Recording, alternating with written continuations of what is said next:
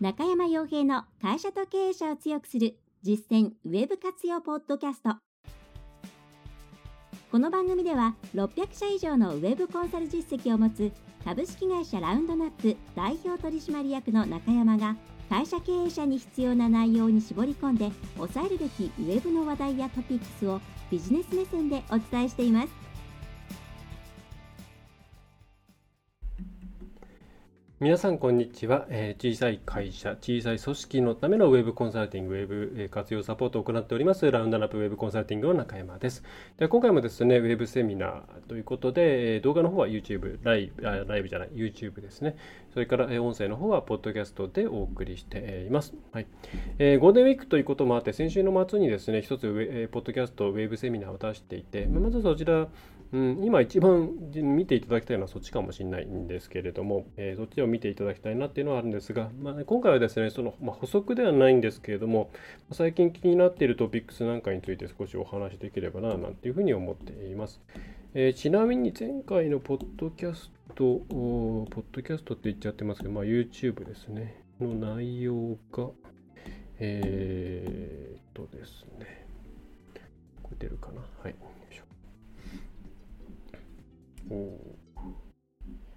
えー、今回もコンセプトさん。はい。えーと、これですね。はい。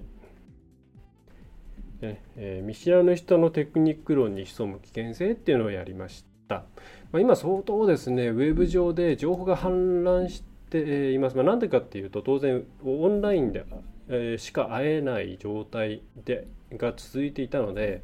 えー、いろんな営業活動とかマーケティング活動っていうものがどんどんどんどんオフラインからオンラインにですね流れ込んできているわけなんですね。でその中で当然じゃあオンライン上でできることって何ですかって言ったら、えー、そのオンライン上で今までやられていたようなコンテンツマーケティングとかそういったものについての文脈の中ででの活動が活発化していた、まあ、それはオフライン活動の予算というものがオンライン活動の方に、まあ、アロケーションですね。あの予算が移ってきてオンラインの方でいろんなことできることできるようになった結果コンテンツができたということもあるかもしれないんですけれども、まあ、非常にですねそのうんオンライン上で消費されやすいさまざまなテクニック論みたいなものが溢れてきてしまっていて、まあ、それがですね、まあ、もちろんえー、いいものもあるし悪いものもある、まあ、それは当然なんですけどもちょっといろんな恣意的な部分とか、まあ、そもそもあとテクニック論というものをオンラインで拾うことによる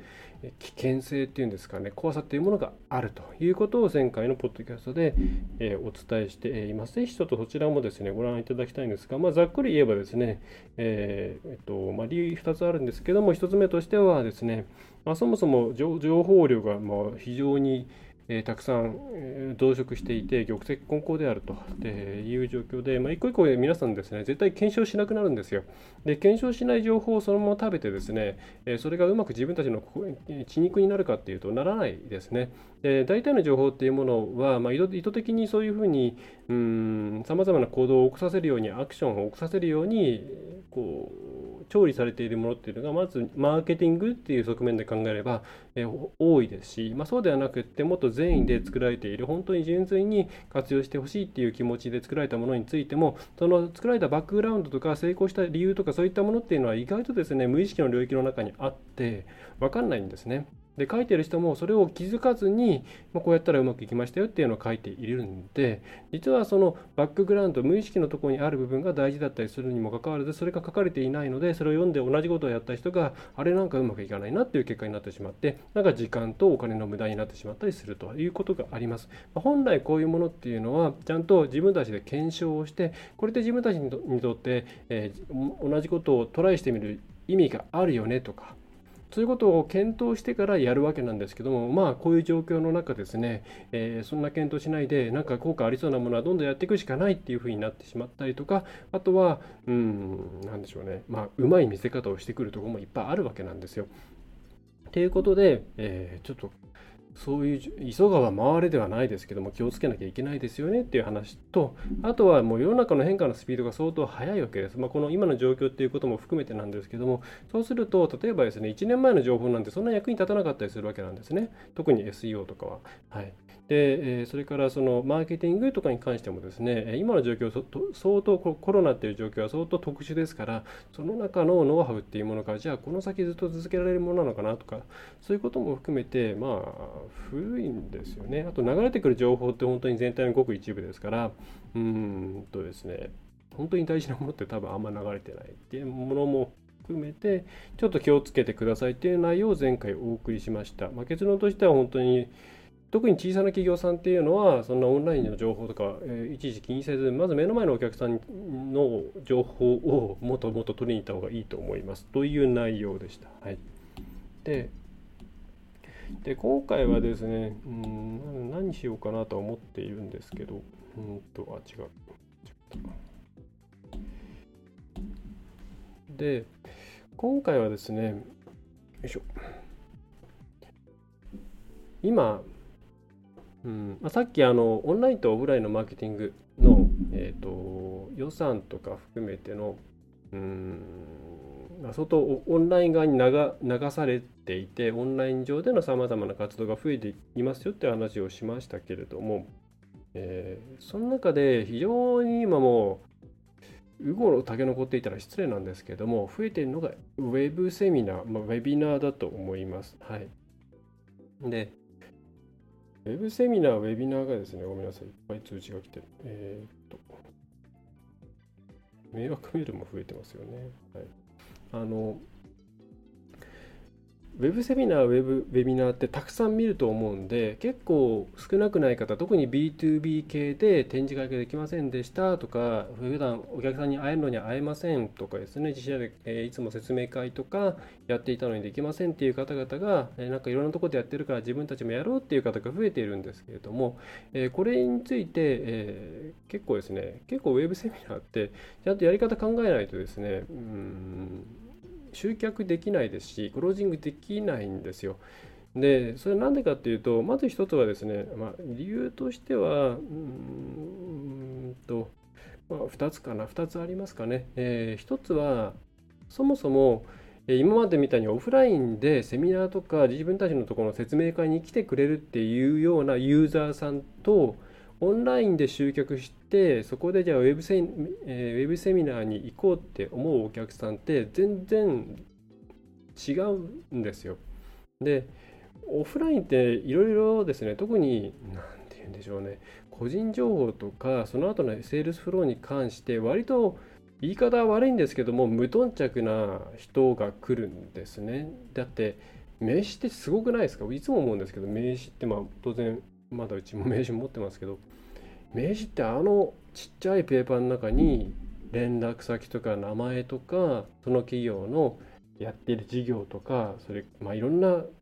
本当にセールスする側からしたらもう喉から手が出るほど欲しい情報があの何センチでしょう？100セン100かける？いくつだろう？忘れちゃいました。最近作ってないんで忘れちゃいましたけどもあのいわゆるビジネスカードの中に入ってるんですよ。でそれを渡すんですよね。でこれってその検討段階でもそれを渡さないといけない。で実際にリアルで言ってですね相手がこれからじゃあいろんなことをあの便利なことをお話しさせてもらいますからねっていう状況に行くとその空気の中でまあ名刺を渡すっていうのは慣習化している部分もあるので、まあ、自然と渡します。まあ、こうやってもうかなりの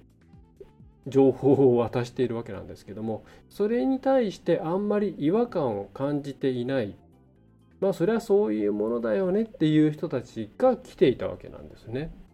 はい、だからその後のセールスフローについても個別相談その後にやったりして、え割とその場で成約しちゃったりとか、その後にフォローコールをしたりとか、そういうことをすることによって成約につなげられていたわけなんですね。だ結構あの、まあ、昔で、まあ、2ステップぐらいのですね、マーケティングの仕組みの中で回せる人たちがそこでまあうまく刈り取られていったっていう形なんですけれども、ウェブになってくると、ウェブ上でいろんな情報を探してサービスを決めてっていう人っていうのは、もっともっといろんなことをですね、横も悪くも考えているんですね。ででさらに名刺なんていう個人情報の塊みたいなものっていうのを簡単に渡さないんですよ。えー、もうメールアドレスを渡すのさえ嫌がる、はい、だって会社のメールで登録するなと。その会社の人間が問い合わせたっていうことが分かるから、えー、そうじゃなくて個人メールでやるとかですね。そういうところももういっぱいありますし当然名前とか会社名なんていうのは、えー、これちょっとこのホワイトペーパー気になるなっていう時でも、えー、なんかそれによって会社に迷惑かけちゃいけないんじゃないかなとかいうふうに考えちゃってじゃあでも上場の決済をえー、情緒に確認するのもなっていて見ないようなケースも多くてでさらにもう同じような商品とかサービスっていうものがたくさんあることにみんな気づいているんですね。だからそういう中で比較検討されて勝ち残っていかなきゃいけない世界なんですよオンラインっていうのは。オフラインっていうのは本当にそのお客さんターゲットとしているお客さんがの身の回りの中でナンバーワンであればそこで取れるんですけども敵の数がオンラインっていうのはまあそのサービス提供範囲が次第ですけども相当増えるわけなんですね。でその中で勝っていくっていう相当戦いの環境としては違う状態なんですけれどもそれを置いといてですねそれをそれをに気づかずにじゃあ今までセミナーやってましたからじゃあうちもウェブセミナーやりましょうっていう形でウェブセミナーやっちゃうと大概失敗します。なんで失敗するかっていうと大体時間を区切って結構な個人情報を入力してそれで、えー、やっと見ることができるという形にしちゃうからです。検討段階でオンラインで情報を探しているお客さんが検討段階でそんな会社名とかですね電話番号とかファックス番号とかそんなものを入れるわけないんですよ。でも慣習的に入れろって言っちゃうんですね。はい、でそれは自分たちのセミナーに自信があるからとかサービスに自信があるからではなくておそらくそういうもんだと思ってるからですね。ででもこれ入れないです。はい、あと本当にナンセンスだなと思うのは時間を区切ることです。なんでていうですねインターネットウェブ上で情報収集をしたいと思う人がなんでそれをうんするかっていうと、まあ、大きく2つのメリットがあるわけなんですよ。一つはその営業さんに会わなくていいっていうのがありますよね。面倒くさい営業さんに会わなくていい。もう一つっていうのはいつでもどこでも24時間 7, 20、7日間、えー、1週間、休日祝日問わずいつでも情報を収集できるからです。好きなタイミング好きな速度好きなところから情報を取れるっていうのがものすごいメリットだったわけでそれでみんなホームページを充実させたりとか先回りして情報を載せたりとかっていうことをしてきたわけですね。でもこの時間を区切ってっていうのはですね全くそれに逆らってるんでなんでそんなことをさせ、えー、リジットに決めているんだっていうふうにいつも思うんですね。時間を区切ったようなセミナーを見ていると、はい、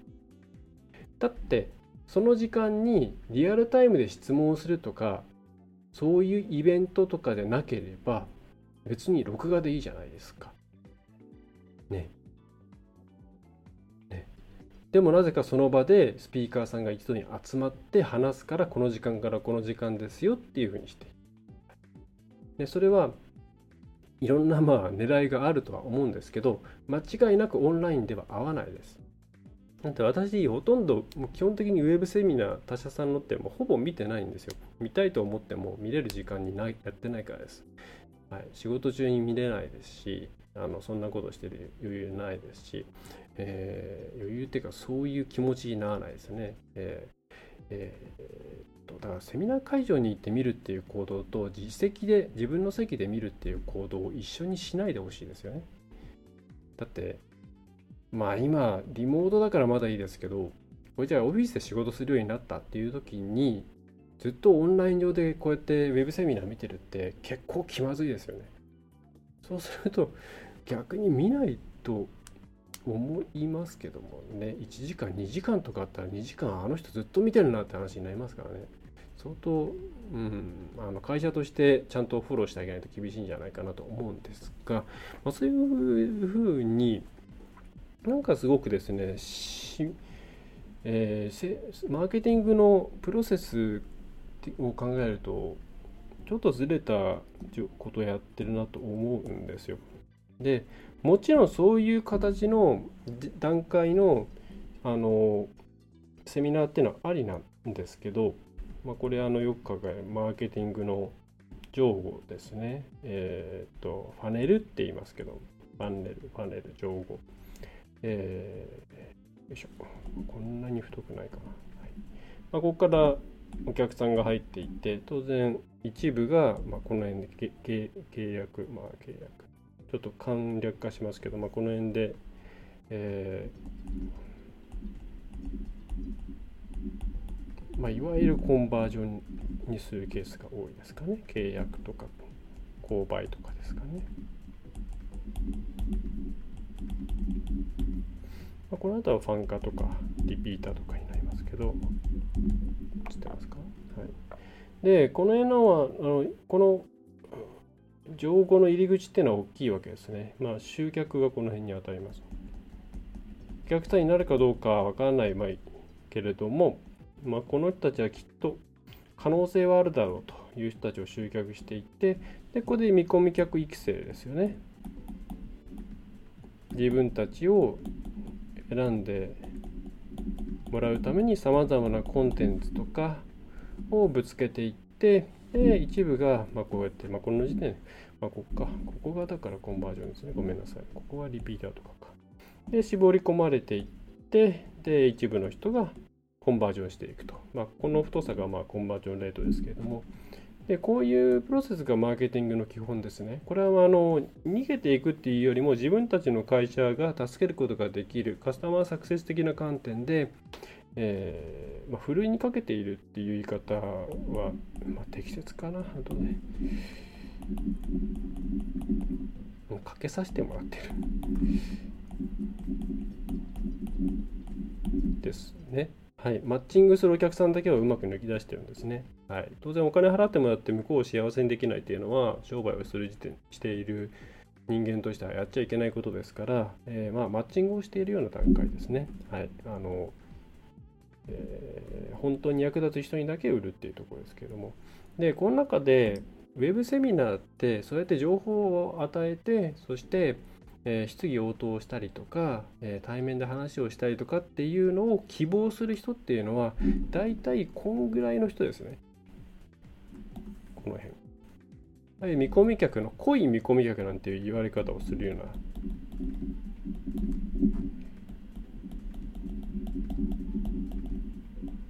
まあ、ホットリードとかいうかもしれないですけど。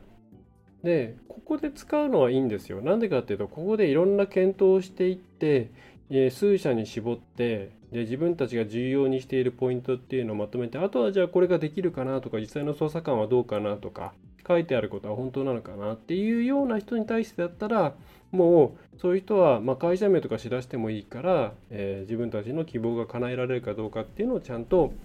確認したいっていうニーズが出てくるんで、ただこの段階でそういうですね、記名式の、えー、まあ実感区切るっていうのもやっぱりまあマーケティング的な、まあ、その営業的な観点で言えば、ある時間に自分たちの言う時間にここに集まってくださいっていうふうに相手にですね、お願いをして、実際に相手がそのお願いに沿った行動を取ってくれると。まあ、つまり相手側から見たらあいあの言われた通りに行動するっていうことを一回やる。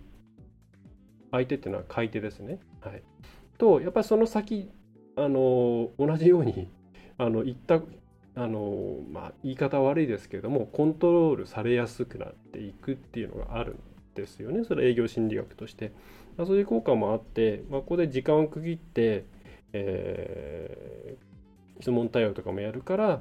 この段階でそういうウェビナーをやろうっていうのは分かります。もう結構今ですねこの辺でやっちゃってるんですよね。詳しいもっと詳しくちょっとホームページ見ていってもっと詳しい情報欲しいですかとか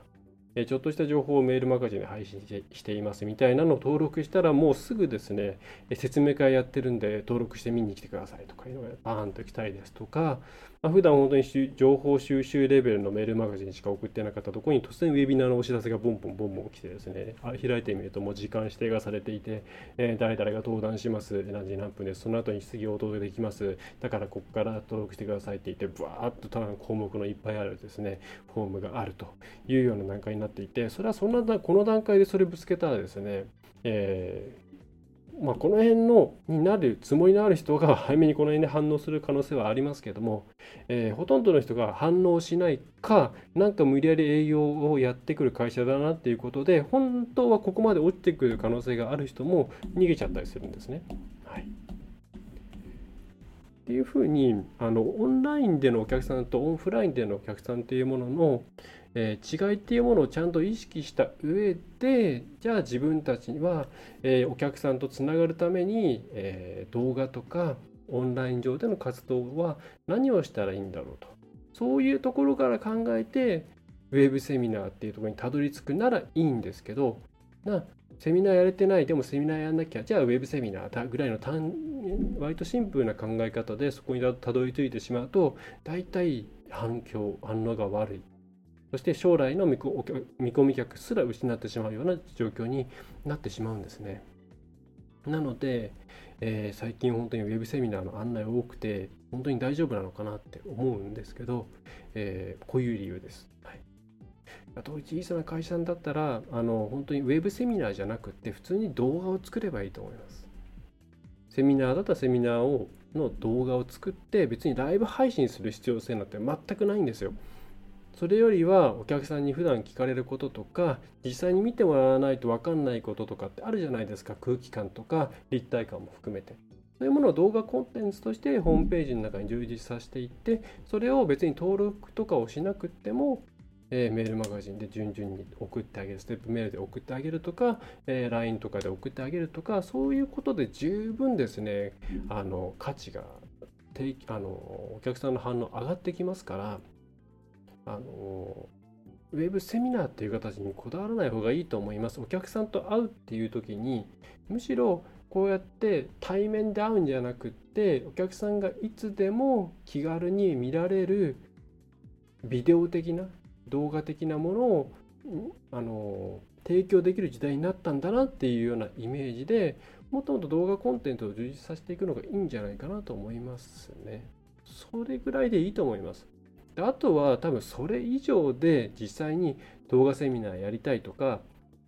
じゃない、えー、ウェブセミナー受けたいっていうようなお客さんって多分もう多分1対1で普通にですねあの電話とかですねメールとかしてお話ししちゃった方があのいいと思います。小さい会社さんだったら全然それでいいと思います。あのもうウェビナーやってうんぬんっていうのは本当ある程度リードを抱えて、あ見込み客さんを抱えていて、その中からちゃんと効率よくですね、お客さんを絞り込んでいって制約するっていう、いわゆるマーケティングオートメーション的なことをしなきゃいけないような企業さんがやることで、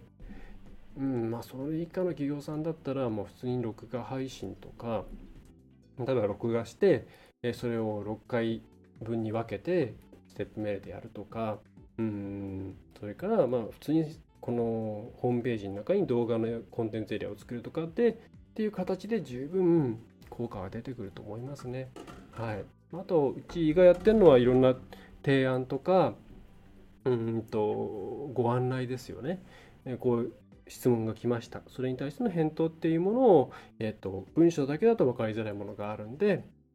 動画でこうやって顔出しをしてこうこうこうですよっていう内容をつけてお送りしたりとか、はい、するとあこの、まあ、対応するのがこういう人間なんだなっていうことは分かりますし自分に合う合わないとか、えー、言ってることが文章だけだと分かんないけども、まあ、こうやって話してると分かるとか。えそういうことがあるんで、えそういう動画の使い方もまたありじゃないかなと思います。とにかく動画をあくまでツールって考えて、なんかウェビナーに使うためのなんかものっていうふうに考えないでください。えー、全然オンラインとオフラインのお客さん違います。はい。えー、そういうふうにですね、フラットに考えて、いろんなことをやっていってもらえると、正しくですね、え、動画っていうものを活用していけるんじゃないかと。また間違ったウェビナーのタイミングとかを、え、間違ったタイミングでのウェビナーの活用とかっていうものも避けられるんじゃないかなと思います。はいねまあ、こういうことがあったんで今まで新しいことにいろいろチャレンジしていかなきゃいけないという方多いと思うんですけれどもあのですね、えー、世の中の、えー、いろんな転がっている情報にあんまりですね気を持っていかれない方がいいです。それよりはもう自分たちのお客さんのこと考えてこの人だったらどのタイミングでどういう情報があったらいいだろうなって考える方が絶対回答に答えというかですね効果的な施策を打てる可能性は高いです。はい、あんまり特にテクニック論とかの拾い食いっていうのはやめた方がいいと思います。ということで今回内容としては前回の補足に近いような内容になっちゃいましたけれども、えー、ま、本当に最近ですねウェビナーとかの案内とかが非常にメールボックスに溜まっていて、えー、ちょっとねこれ多分皆さんも同じかうち以上の状況だと思うんで、えー、気をつけてほしいなと思うんですね。あと結構ねあの文章としてもうこれ化粧品とかそういうえーと、医療品、まあ、薬事法とかですねそういったもの薬機法か今は、えー、そういったものがないからこうなってるんでしょうけど結構面の件名もですね、えー、なんとか確実に何かにつなげる方法とかですね、えー、なんとかの決め手はこれとかですねこれ言い過ぎじゃないのっていうような煽りのメールも増えてきていて、まあ、それは会社として必死になっているっていうことなんでしょうけどこれね満足度だね期待値のレベルを相当上げてみんな見に行きますからそれに対して答えるようなコンテンツじゃを用意しておかないとですね相当印象が落ちますからね。あの無理に集客するためになんかキャッチーなものをつけるとその後相当ダメージでかいんで相当厳しくなるんであのほどほどの期待値のコントロールをしながらそれを超えるっていう形で、えー、今すぐお客さん欲しいのは分かるんですけれどもこの先のビジネスをちゃんと立て直していくっていう考え方を持っていっていろんなコンテンツとか活用していっていただいたらいいんじゃないかなというふうに思います。はい、動画自体は本当にあのこの時代の中でコンテンツとして認知度が上がり使い、えーと、なんだ受け入れられるようになったというこれはまあありがたいところなので、うん、もっともっと使っていただければいいなと思ってます。はい。ね。動画もなんか添付するのになんか何メガとか、あの YouTube とか Vimeo とかに上げちゃえば全然あの容量気にする必要ないですからね。はい。えー、ということで今回はちょっとバラバラっとした内容でしたが、えー、ウェビナーとか動画の活用とかっていうのを考えている方は是非ですねこの内容を押さえた上で自分たちがどのように使っていくかということをきちんと考えてやっていっていただけるといいのではないでしょうか。はいえー、ということでですね今回の、えー、ウェブセミナーとポッドキャストは以上になります。役に立ったということがありましたら、ぜひチャンネル登録ですね、あるいはシェア、それから、ポッドキャスト、Google ポッドキャストとして、iTunes のポッドキャスト、Google ポッドキャストなんでもそうですけれども、購読の方をしていただければと思います。はい、それではですね、えー、ぜひ次回もよろしくお願いいたします。えー、小さな企業のウェブコンサルティング、えー、ラウンドラップコンサルティングの中山がお送りいたしました。最後までご覧いただきましてありがとうございました。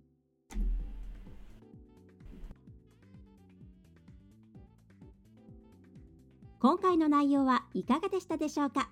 ぜひご質問やご感想をラウンドナップコンサルティングのポッドキャスト質問フォームからお寄せください。お待ちしております。また、ホームページにてたくさんの情報を配信していますので、ぜひブログ、メールマガジン、郵送ニュースレターや各種資料 PDF もご覧ください。この世からウェブを活用できない会社をゼロにするを理念とする株式会社ラウンドナップがお送りいたしました。